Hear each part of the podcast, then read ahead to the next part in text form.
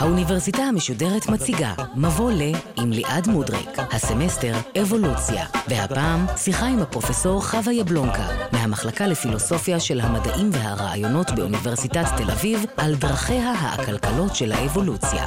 עורכת ראשית מאיה גאייר. ערב טוב לכם. אתם על האוניברסיטה המשודרת מבוא לאבולוציה, ואחרי שקיבלנו תמונה כללית על התיאוריה, המקורות שלה, החשיבות שלה, היום ננסה להתעמק באופן שבו האבולוציה מתרחשת בפועל, בתורשה. אז נתמקד בתורשה גנטית, ובהמשך ניגע גם במערכות תורשתיות נוספות, שאולי רובנו פחות מודעים עליהן, אפי-גנטיקה, תורשה התנהגותית, וגם תורשה סמלית.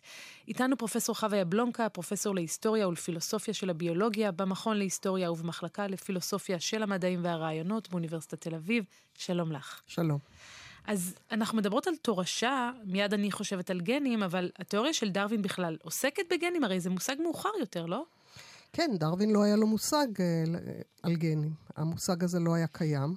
הוא המציא מושג שקוראים לו פן-גנים, שזה היו יחידות תורשתיות שהוא חשב שקיימות בכל התאים, ומועברות בסופו של דבר לת... לתאי הרבייה, לזרעון ולביצית. אבל הוא המציא תיאוריית תורשה. לא הייתה תיאוריית תורשה באותה תקופה, ואחר כך התפתחו הרבה מאוד תיאוריות.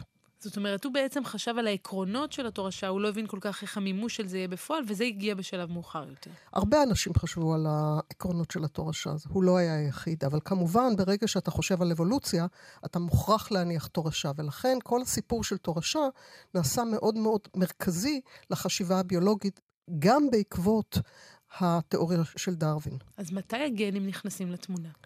הגנים נכנסים לתמונה כגן, זאת אומרת, המחקרים של מנדל נעשו ב-1866, והוא פרסם את המאמר שלו ב-1868, אבל המאמר הזה הלך לאיבוד באיזשהו מקום. מעט מאוד אנשים קראו אותו. בואי בכל זאת נספר עליו, לפחות מה שאני זוכרת, הניסויים הקלאסיים עם האפונה והגנים, ואיך הן משתנות התכונות שלה. כן, מה שהוא עשה... הוא לקח אה, שני זנים בעלי תכונות שונות, למשל בעלי אפונים צהובים ובעלי אפונים ירוקים, והוא החליא אותם, והוא ראה שכל, ה, אה, שכל הצאצאים הם צהובים. ואז הוא החליא את הצהובים בינם לבין עצמם, וראה שיש לו שלושה צהובים על אחד ירוק. ואחרי ניסויים נוספים של החלאה, הוא הגיע למסקנה שמוכרחים להיות איזה שהם רכיבים שהוא, שאנחנו היום קוראים להם גנים, הוא לא קרא להם גנים, כן. הוא קרא להם דטרמיננטים, או אלמנטן, אלמנטים, והיחידות האלה הן סוג של יחידות תורשה, הן מייצגות באיזשהו אופן את התכונה, למרות שהן לא תמיד באות לידי ביטוי. הוא בעצם מבין שיכול להיות שאני נושאת עימי איזשהו, לא קרא לזה גן, אבל איזושהי מקודד לתכונה, שיגרום לי לא לבטא אותה בעצמי, אבל אני כן אוכל להעביר אותה הלאה לצאצאים שלי. כן, בוודאי. למשל, תראי, נניח שאבא שלך הוא מאוד שעיר. ויכול מאוד להיות שהוא העביר לך את הגן לסיירות, אבל בגלל שאת אישה, זה לא יתבטא אצלך, אבל זה יכול להתבטא אצל הבן שלך. אבל זה בעצם הרעיון הראשוני לפחות של גנים דומיננטיים ורצסיביים, נכון? הוא המציא את המושגים האלה והוא השתמש בהם והבהיר אותם. הראה שהאלמנטים האלה, הרכיבים התורשתיים, לא חייבים בהכרח לבוא לידי ביטוי. הם לא התכונה עצמה. הם משהו שבאיזושהי צורה יכול, אבל לא חייב, לגרום להתפתחות של התכונה. אז אולי אנחנו צריכות פה להבחין בין גנוטיפ לבין פנוטיפ. זאת הבחנה שנעשתה קצת יותר מאוחר, אחרי שחוקי מנדל התגלו מחדש. זו הבחנה שעשה אותה מדען דני בשם יוהנסן. מבחינתו, הגנוטיפ זה היה הפוטנציאל הגנטי, זה היה הפוטנציאל התורשתי. הפוטנציאל יכול לבוא לידי ביטוי, אבל לא חייב לבוא לידי ביטוי. הביטוי שלו תלוי בסביבה. אבל מה שיוהנסן אמר זה שרק הגנוטיפ, זאת אומרת הפוטנציאל הגנטי עובר בתורשה. הפנוטיפ, שהוא המימוש של הפוטנציאל הזה, הוא לא עובר בתורשה. ולכן לי יכול להיות שיער מטולטל ולילדים שלי יכול להיות שיער חלק למשל. למשל. והרעיון הזה, רק נבהיר, של גן דומיננטי וגן רצסיבי, הרעיון הוא שלכל אחד מאיתנו יש שני עותקים מכל גן, מה שקוראים לו אללים, והביטוי שלהם הוא תלוי במה בעצם? הביטוי שלהם הוא תלוי במהות של הגן, באופי של הגן, במקרים מסוימים הביטוי שלהם גם תלוי בסביבה. אז נגיע עוד לסביבה, אבל בואי כן. נשאר בקלאסיקה. בקלאסיקה, אז אם יש לך גן דומיננטי וגן רצסיבי, אז את תבטאי את התכונה של הגן הדומיננטי.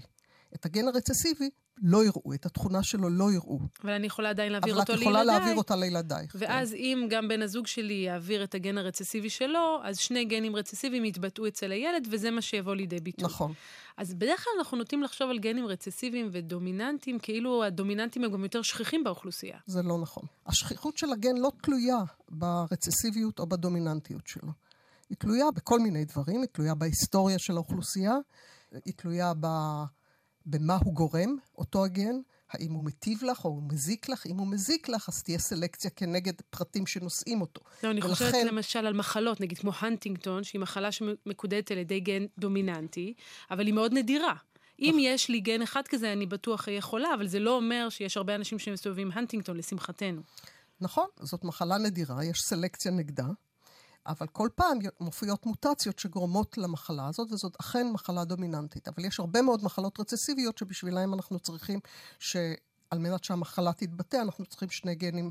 משני שש... ההורים. משני ההורים, למשל אה, טיי-זקס. את יודעת, עלה בדעתי שאנחנו מדברות פה על גנים, אבל עוד לא הסברנו בכלל מה זה גן. כאילו זה מושג שכבר הפך להיות חלק מהשיח הציבורי, וכולם משתמשים בגנים, גנים, תורשה, סביבה, אבל אנחנו אפילו לא הסברנו במה מדובר. אז באמת, לא היה ברור מה זה. אנחנו הבנו ש-DNA הוא החומר התורשתי רק בשנות ה-40, והמבנה שלו התגלה רק בשנות ה-50 על ידי ווטסון וקריק. כן. אז כאשר אנשים דיברו על גנים בתחילת המאה, כאשר חוקי מנדל התגלו מחדש, הם לא ידעו מה זה גן. מבחינתם זאת הייתה יחידת חישוב. זה היה משהו, זה היה איזשהו רכיב שאנחנו יכולים להתייחס אליו כאל משהו שמצביע, שהוא מייצג באיזשהו מקום תכונות שעוברות בתורשה. ותו לא. מה המהות שלו? ממה הוא עשוי? האם הוא תהליך בכלל, או שהוא חומר? זה לא היה ברור בכלל לאנשים. אז מתי זה מתבהר?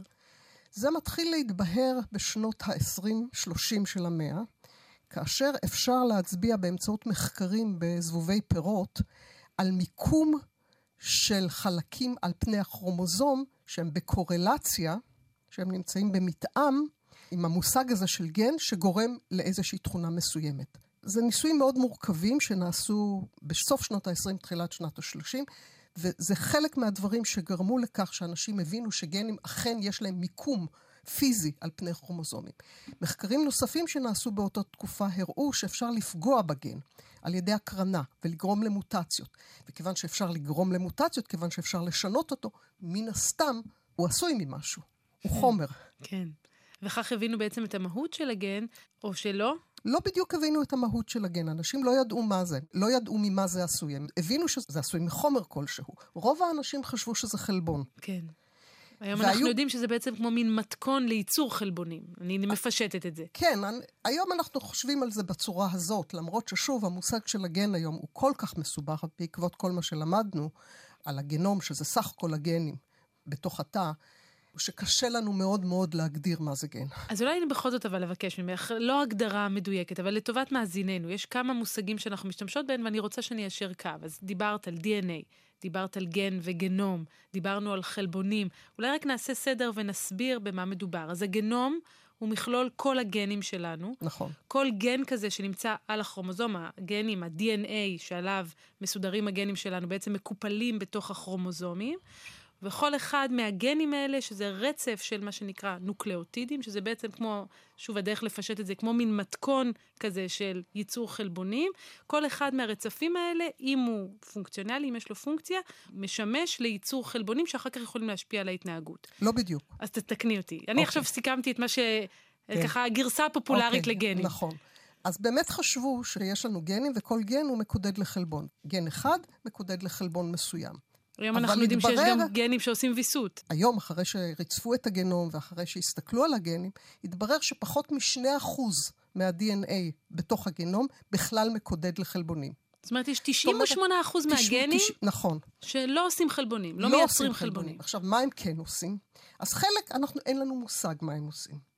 וחלק אנחנו יודעים שהם גורמי בקרה שאומרים כאילו לתא, תעבוד עכשיו כך ותעבוד עכשיו אחרת, תבטא את הגן הזה, אל תבטא את הגן הזה וכולי וכולי. זאת אומרת, הם נותנים פקודות, אבל הם בעצמם לא מייצרים שום חלבונים. שזה אגב מעניין בהקשר של סוציולוגיה או היסטוריה של המדע, כי בהתחלה, כשגילו שמדובר בכל כך מעט גנים שמייצרים חלבונים, לכל שאר החלבונים קראו להם, תקני אותי אם אני טועה, נכון, ג'אנק DNA. נכון. DNA זבל. נכון. וגם היום, דרך אגב, יש אנשים שאומרים שיש חלק גדול מה-DNA שהוא בעצם לא ממלא תפקיד בכלכלה של האורגניזם, אלא הוא קיים מפני שהוא בעצם סוג של DNA אנוכי, הוא פשוט מתרבה, והוא לא יותר מדי מפריע, ולכן אפשר לסבול אותו. אבל את יודעת, שמענו פה בתוכנית הקודמת את רעיון הברירה הטבעית והאדפטציה ההתאמה. אז אם אני עכשיו צריכה לסחוב עליי 100% גנים, זה לא נשמע סביר מבחינה אבולוציונית ש-98% לא יעשו שום דבר, לא? הם לא תורמים להישרדות שלי, למה שאני אפתח אותם? למה שיישארו אצלי? תראי, אה, זאת גם עובדה שלמעלה מ-90% מהמינים על פני כדור הארץ הם פרזיטים. אנחנו מבינים שהגנום הוא מערכת סופר מורכבת, ולא כל דבר יש לו תפקיד. וגם העניין הזה של ברירה טבעית, ברירה טבעית לטובת מי? לטובת האורגניזם? לטובת הגן? לטובת מי פועלת הברירה הטבעית? אנחנו צריכים לחשוב, כשאנחנו מדברים על ברירה, אנחנו צריכים לאפיין לטובתו של מי הפרירה הזאת עובדת, והיא יכולה לעבוד לטובת הגן, כאשר זה לרעת האורגניזם. זה... זאת אומרת, יכול להיות קונפליקט בין רמת הגן ולרמת האורגניזם. זה הרעיון הזה של הגן האנוכי של דוקינס, שבעצם אנחנו רק עבדים של הגנים שלנו שרוצים להתרבות ואנחנו נושאים אותם? זה חלק מהעניין, זה לא כל העניין. הרעיון של דוקינס הוא בגדול שהדרך הכי טובה להסתכל על אבולוציה זה להסתכל עליה מנקודת המבט של הגן. שגם כאשר הגן לא גורם לזה שהאורגניזם מתרבה, אם הגן בעצמו, הייצוג שלו באוכלוסייה יותר גדול, אז הוא יתרבה באוכלוסייה, נקודה. והשורה התחתונה מבחינת דוקינס היא טובת הגן, ולא טובת האורגניזם. הרבה פעמים זה הולך ביחד, אבל לא בהכרח. מתי זה לא הולך ביחד? למשל, אם יש לך פרט שהוא מאוד מאוד uh, טוב לב, ועוזר לכולם, ומרוב שהוא עוזר לכולם, הוא בעצמו לא מתרבה. עכשיו, יכול להיות שהוא בצורה כזאת עוזר לקבוצה. אבל אם הוא עוזר לקבוצה והוא בעצמו לא מתרבה, אז טובי לב שכמוהו לא יהיו באוכלוסייה. ואז אנחנו יכולים לשאול, איך גנים שגורמים לטוב לב בכל זאת יכולים להישאר? ואז אנחנו אומרים, למרות שהגנים האלה גורמים לזה שהפרט טוב הלב mm. בעצמו לא מתרבה, אימא שלו תתרבה יותר, אחים שלו יתרבו יותר, וכיוון שיש סיכוי שהם גם נושאים את הגן לטוב לב, למרות שהוא אולי לא מתבטא בהם, הגן הזה יתרבה באוכלוסייה. זאת דוגמה. זה מרתק. אז את אומרת, לפעמים יש גנים שאולי תורמים להישרדות המין, ולכן הם... או המשפחה. או המשפחה, ולכן הם ישרדו, אפילו שהאורגניזם עצמו שלו הם שייכים, הוא כנראה לא ישרוד כי הם פוגעים... הם, הוא ישרוד, אבל הוא לא יתרבה. הוא לא יתרבה, פוגעים בפיטנס שלו, מה ששמענו נכון. בשבוע שעבר, בכשירות שלו, בסיכוי שלו נכון, להתרבות. נכון מאוד. ויש גם גנים שבאמת עובדים רק לטובת עצמם. למשל, יש לך מקרים מאוד מיוחדים כאלה של גן, שנגיד יש לך שני גנים שונים, הלל א' והלל ב'. רק נגיד, כל אחד מהללים זה כל אחד מהעותקים האלה כן, של הגן. כן, כל אחד זה מהדורה. בדיוק, אמרנו קודם, לכל גן יש שני עותקים, שני אללים, לפעמים דומיננטי ורצסיבי, לפעמים יכול להיות שניהם דומיננטיים. במקרה הזה, מה שאת אומרת, זה שיש מקרה שמה, מה קורה עם האללים האלה? הלל אחד הורג את התא שנושא את ההלל השני. ואז כל תאי הרבייה... אוקיי, לא ידעתי שכל זה קורה בגוף שלי. לא בהכרח קורה בגוף שלך, אבל יש גופות שזה קורה בהן. אוקיי. ואז כל תאי הרבייה נושאים רק את הלל נגיד A1, ולא את הלל A2, כי את A2 הלל A1 איכשהו הרג. וואו, טוב, זה כבר, זה מתחיל להישמע כמו טלנובלה ברמת הגנים. זה, יש... דברים שקספירים לגמרי קורים שם בתוך הגנום. אז זה מעניין, אז כל התחום הזה של ביולוגיה מולקולרית, זה מה שהוא עושה? זה מה שהוא חוקר? ביולוגיה מולקולרית בגדול חוקרת מולקולות, כן? היא חוקרת את הבסיס הביוכימי של התאים ואת יחסי הגומלין שבין התאים ואת התהליכים שמולקולות גדולות כמו חלבונים, כמו חומצות גרעין, כמו סוכרים, משתתפים בהם. זה מה שעושה ביולוגיה מולקולרית. גנטיקה מולקולרית חוקרת באופן ספציפי את התהליכים של עיבוד האינפורמציה מ-DNA דרך שעתוק, שזה יצירה של RNA, דרך תרגום, שזה יצירה של חלבונים, וכל התהליכים שביניהם, ויש תהליכים ביניהם. אז מה חידשה לנו נגיד הביולוגיה המולקולרית לגבי ההבנה של ה-DNA? קודם כל, היא הראתה לנו כמה שזה מורכב. כל העניין הזה שרק 2% למשל מקודדים לחלבון, זה היה שוק. גם זה שאנחנו והבננה חולקים 50% מהגנים שלנו, כן. זה קצת היה שוק. ואנחנו והעכברים, 92% דומים לעכבר. כל הדברים האלה גרמו לשוק די גדול. גם שיעור בצניעות, שזה דבר טוב בסך הכל. שיעור גדול מאוד. אנחנו חשבנו שיש לנו הרבה יותר גנים. מסתבר שאין לנו הרבה גנים. כן. למשל, כמות הגנים שמקודדים לחלבונים זה משהו כמו 25 אלף. זה לא הרבה. כן. אולי אפילו פחות. זאת אומרת, ההבדל בינינו, נגיד, לבין זבוב, מהבחינה הזאת, הוא לא כן. גדול. אז זה דבר שמאוד מאוד הפתיע את האנשים, וזה הבהיר להם שלחשוב על גנים בודדים, זאת לא הרמה שצריך לחשוב עליה. צריך לחשוב על רשתות גנים. Mm. צריך לחשוב על האופן שבו גנים והתוצרים שלהם יוצרים רשתות בתוך התא, והרשת הזאת היא מה שאנחנו צריכים להתמקד בו. ואנחנו צריכים לחשוב מאוד מאוד ברצינות על הבקרה של ביטוי הגנים. וחוץ מזה, אנחנו ראינו גם שכשאנחנו חושבים על, על הגנום, אנחנו צריכים להבין את הארגון שלו.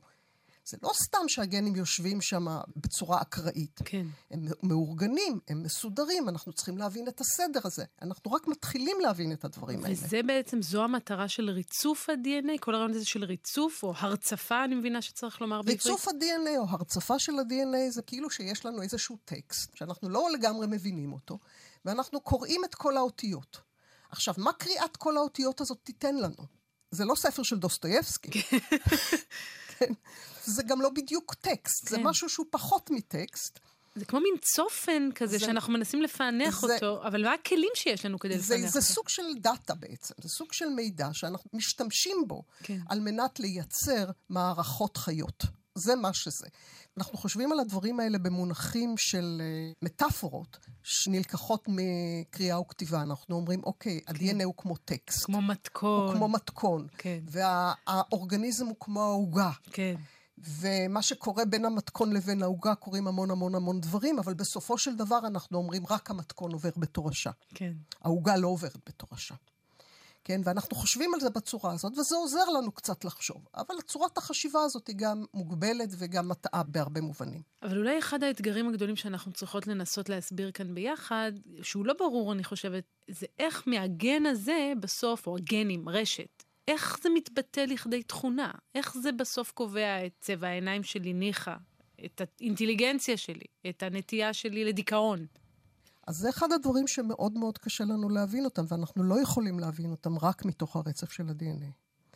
אנחנו חייבים לקחת בחשבון את האופן שבו הרצף הזה מתבטא, את החלבונים שיש, את מה שהגיע אלייך כבר מההורים שלך, וזה לא רק ה-DNA הגיע אלייך מההורים שלך. קיבלת מההורים שלך הרבה יותר מ-DNA. כלומר, רגע, צריך להסביר. אנחנו, את קיבלת מההורים שלך כל מיני דברים שיושבים על ה-DNA. את קיבלת מאימא שלך ביצית, שמלאה כל מיני חומרים אחרים. מה שנקרא. DNA מיטוכונדריאלי. חוץ מזה, את מקבלת מאימא שלך את הסביבה הרחמית שלה. את מתפתחת בסביבה מסוימת. אחר כך את נולדת, את מקבלת מהאימא שלך ומהאבא שלך את הסביבה שבה את מתפתחת בכלל. כל כן. הדברים האלה משפיעים על ביטוי הגנים. אנחנו לא יכולים להבין תכונה על ידי זה שאנחנו קוראים את ה-DNA. אבל בואי בכל זאת נלך על ה, רק על הסיפור הקלאסי, הפשוט, של כן DNA, רק שנסביר אותו כדי שנדע אולי איך אחר כך לתקן אותו, של DNA שהופך לחלבון, שהופך לקידוד של תאים. חלק מהמחלות הגנטיות, חלק קטן, כן. נגרם כתוצאה משינוי בגן יחיד. רוב המחלות הגנטיות הן תוצאה של שינוי בהרבה מאוד גנים. אז בואי ניקח מחלה נוראית כמו נגיד טיי-זקס, כן. או, איזה, או cystic fibrosis, או מחלה מהסוג הזה, וניקח מישהו שהוא הומוזיגוט. מהמם. הומוזיגוט. זאת צריך אומרת למ- שיש לו שני עותקים של הגן הפגוע, כן. ואנחנו נראה מה קורה. אז הוא מייצר, הפרט הזה, הבן אדם הזה, מייצר חלבון שהוא פגוע, שלא יכול לעשות את העבודה שלו. כן. לא יכול לקשור כל מיני גורמים שהוא חייב לקשור על מנת שתאים מסוג מסוים, למשל תאי ריאה, יעבדו. אז בסיפור וכת- הזה הגן הוא כמו באמת המתכון, הוא מייצר נכון. חלבון פגום, והחלבון נכון. הפגום הזה גורם... נכון, אבל זה המיעוט של המקרים. בדרך כלל גן יחיד כן. הוא לא מספיק כדי לעשות שינוי כזה. צריך הרבה גנים וצריך סביבה מסוימת שבה הגנים האלה יתבטאו. ולכן אנחנו מסוגלים בהרבה מקרים, על ידי זה שאנחנו משנים את הסביבה, לגרום לזה שמשהו שיכול היה להתפתח למחלה גנטית, אולי לא יתפתח למחלה גנטית. וזאת האינטראקציה או יחסי הגומלין שבין התורשה או בין הגנטיקה שלנו לבין הסביבה בעצם. נכון, וזה תמיד קיים. אין דבר כזה. ה-DNA לבדו זאת מולקולה אינרטית, היא לא עושה כלום. בשביל שהיא תעשה משהו, היא צריכה להיות בתוך תא, והתא הזה צריך להיות בתוך העולם, והעולם כן. הזה צריך להשפיע עליו, והעולם הזה צריך להיות, צריכות להיות לו תכונות מסוימות. בלי זה שום דבר לא יקרה. את יודעת, אולי עוד מושג משמעותי שצריך לקחת אבל בחשבון, וודאי כשאנחנו מדברים על אבולוציה, דיברנו על זה גם בתוכניות הקודמות, זה שינוי גנטי. כי בסופו של דבר, הווריאציות האלה, השינויים, זה מה שמניע בין השאר את ההתפתחות האבולוציונית, וזה קורה מה, בעיקר ברבייה מינית? לא, בחיידקים יש המון המון המון שינויים, ואין להם רבייה מינית. אז בחיידקים זה כל מיני סוגים של מוטציות ב-DNA. כן. על דברים שמחוץ ל-DNA נדבר בהזדמנות אחרת. כן. אבל אם אנחנו מסתכלים על ה-DNA, אז בחיידקים, ביצורים שאין להם רבייה מינית, זה שינויים ב-DNA שאנחנו קוראים להם מוטציות, ויש אוסף גדול מאוד של שינויים כאלה. שבואי רגע באמת נדבר על המושג הזה של מוטציה. זה קורה תמיד במקרה? לפעמים יש גם מוטציות שהן בגלל תנאים סביבתיים. בואי נגדיר בכלל, קודם כל, מהי מוטציה? קודם כל, מוטציה זה שינוי ברצף הבסיסים של ה-DNA, ככה זה מוגדר היום. המוטציה יכולה להיות מוטציה בנוקלאוטיד אחד, זאת אומרת ברכיב אחד כן. ברצף ה-DNA. כן. היא יכולה להיות תוצאה של חסר של חתיכה שלמה של ה-DNA. יכולה להיות תוספת של חתיכה שלמה של ה-DNA. ויכולה לקרות... להיות הכפלה של ה-DNA. וחלק גדול מהווריאציות האלה קורות באופן אקראי. במהלך החיים? במהלך החיים. כי שום דבר לא מושלם. כמה שהמערכת של ההכפלה של ה-DNA מצוינת, וכמה שיש מערכות שעובדות כל הזמן לתקן פגמים שנופלים ב-DNA, אין מערכות מושלמות בטבע. אז זה עלה בדעתי שאולי צריך באמת להסביר גם את הרעיון הזה של הכפלת ה-DNA. בעצם אנחנו כל הזמן משכפלים תאים, משכפלים את התאים בכל אחד מהתאים האלה, יש את הכרומוזומים ואת ה-DNA, ואם חלה טעות בשכפול הזה, תיווצר לי מוטציה. נכון. ואם המוטציה הזאת אולי נוצרה בשלב העוברי כבר, אז יכול להיות לה אולי השלכות יותר ארוכות טווח? כן, כן, אם היא נוצרה בשלב העוברי, אז יהיו הרבה מאוד תאים שנושאים את המוטציה. כן. כי התא עם המוטציה מתרבה. עוד ועוד. בוודאי. לא כל התאים בגוף, דרך אגב, מתחלקים. למרבה הצער, תאי המוח לא כל כך מתחלקים, חלק גדול מהם. נכון. ואנשים סובלים מזה. בהחלט, מורגש. אבל, וגם מוטציה יכולה לקרות לא רק בתאים מתחלקים, דרך אגב. אז איך תקרה מוטציה שלא... תקלה. תקלה. תקלה, שלא, שלא תקנו אותה. אוקיי. זה קורה. ואז המוטציות האלה יכולות להוביל לשינוי גם התנהגותי שלי, גם בתכונה כל שלי? מיני, כל מיני שינויים, וכל הזמן אנחנו כולנו מלאי מוטציות.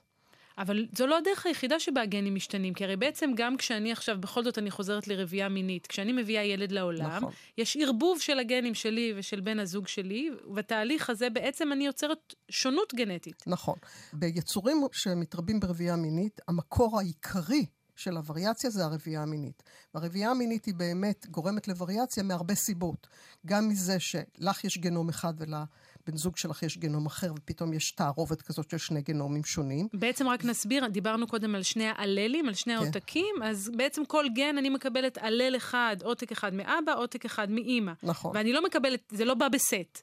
יש ערבוב. ויש גם ערבוב, כאשר נוצרים תאי הרבייה של האימא שלך ושל האבא שלך, אז תאי הרבייה האלה הם מאוד מגוונים, מפני שבתהליך של יצירת תאי הרבייה האלה, יש ערבוב של כרומוזומים של הסבא שלך ושל הסבתא שלך. כן.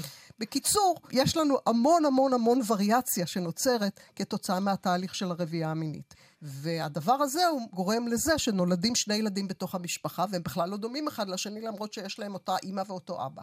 כל אחד מהם נורא נורא שונה. מבחינה אבולוציונית עבור המין האנושי זה יתרון, שאנחנו כל כך שונים אחד מהשני. זה לא יתרון רק בשבילנו, זה יתרון בכלל. רוב המינים על פני כדור הארץ, הם, אה, יש להם רבייה מינית. הווריאציה הזאת מאפשרת לפרטים באוכלוסייה להתמודד עם העולם. העולם מגוון וגם אנחנו מגוונים. וזה מאפשר לנו להתמודד עם מצבים משתנים, כי אם לא היו, אם לא היה השינוי הגנטי, או השונות הגנטית הזאת, לא היינו יכולים להגיע למצב של ברירה טבעית באיזשהו מקום, כי כולנו היינו נראים אותו דבר, לא? זאת שאלה. אני שואלת. זאת שאלה טובה, וכנראה התשובה עליה היא לא.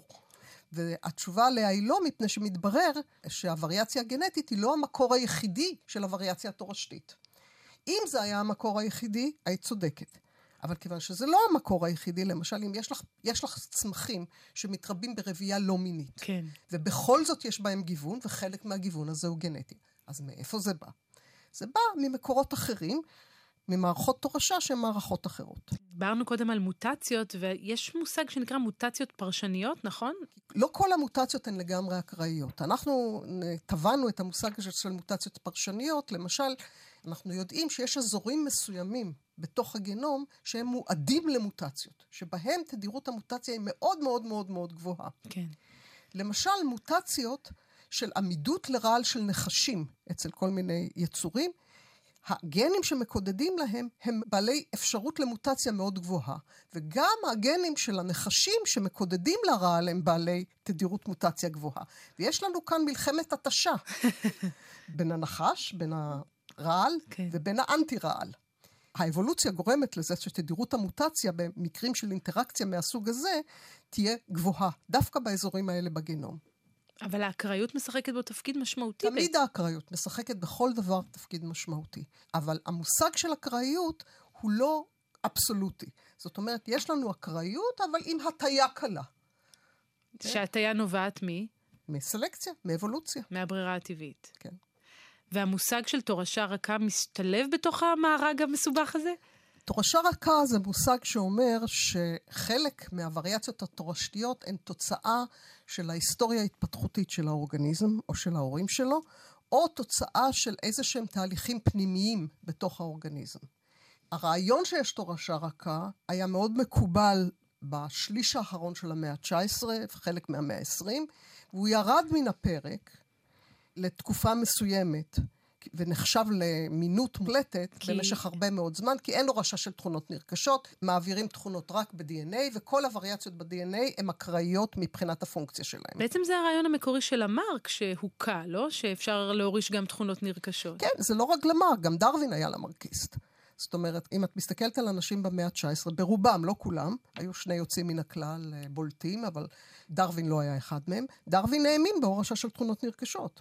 גם תיאוריית התורשה שלו מבוססת על ההנחה שדבר כזה קיים. ואז שוב הרעיון הוכה, ואז את אומרת שוב חזר ושוב הוכה, ועכשיו הוא בעניין? ועכשיו, ועכשיו אנחנו הרבה יותר מפוקחים, אנחנו יודעים שגם זה קורה. אנחנו, גם זה קיים. אנחנו נדבר על זה בתוכנית הבאה בעוד שבוע, כי באמת, לפחות לפי איך שמלמדים אותנו בבתי הספר על תורשה, הרעיון הזה של להוריש תכונות נרכשות נשמע כמעט אבסורדי. כן, זה באמת נשמע אבסורדי, ואם את נותנת את הדוגמאות הנכונות, זה אכן אבסורדי. אבל זה באמת תופעה שקיימת, ושאפשר לתת הרבה מאוד דוגמאות לדברים האלה, וזה דבר שנחקר היום בצורה מאוד אינטנסיבית.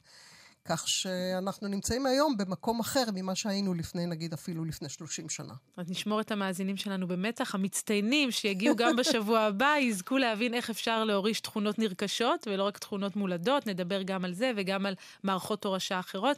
אבל בשלב הזה אנחנו נפרדות. אני רוצה מאוד להודות לך, פרופ' חוויה בלונקה. תודה רבה. ניפגש בשבוע הבא. להתראות.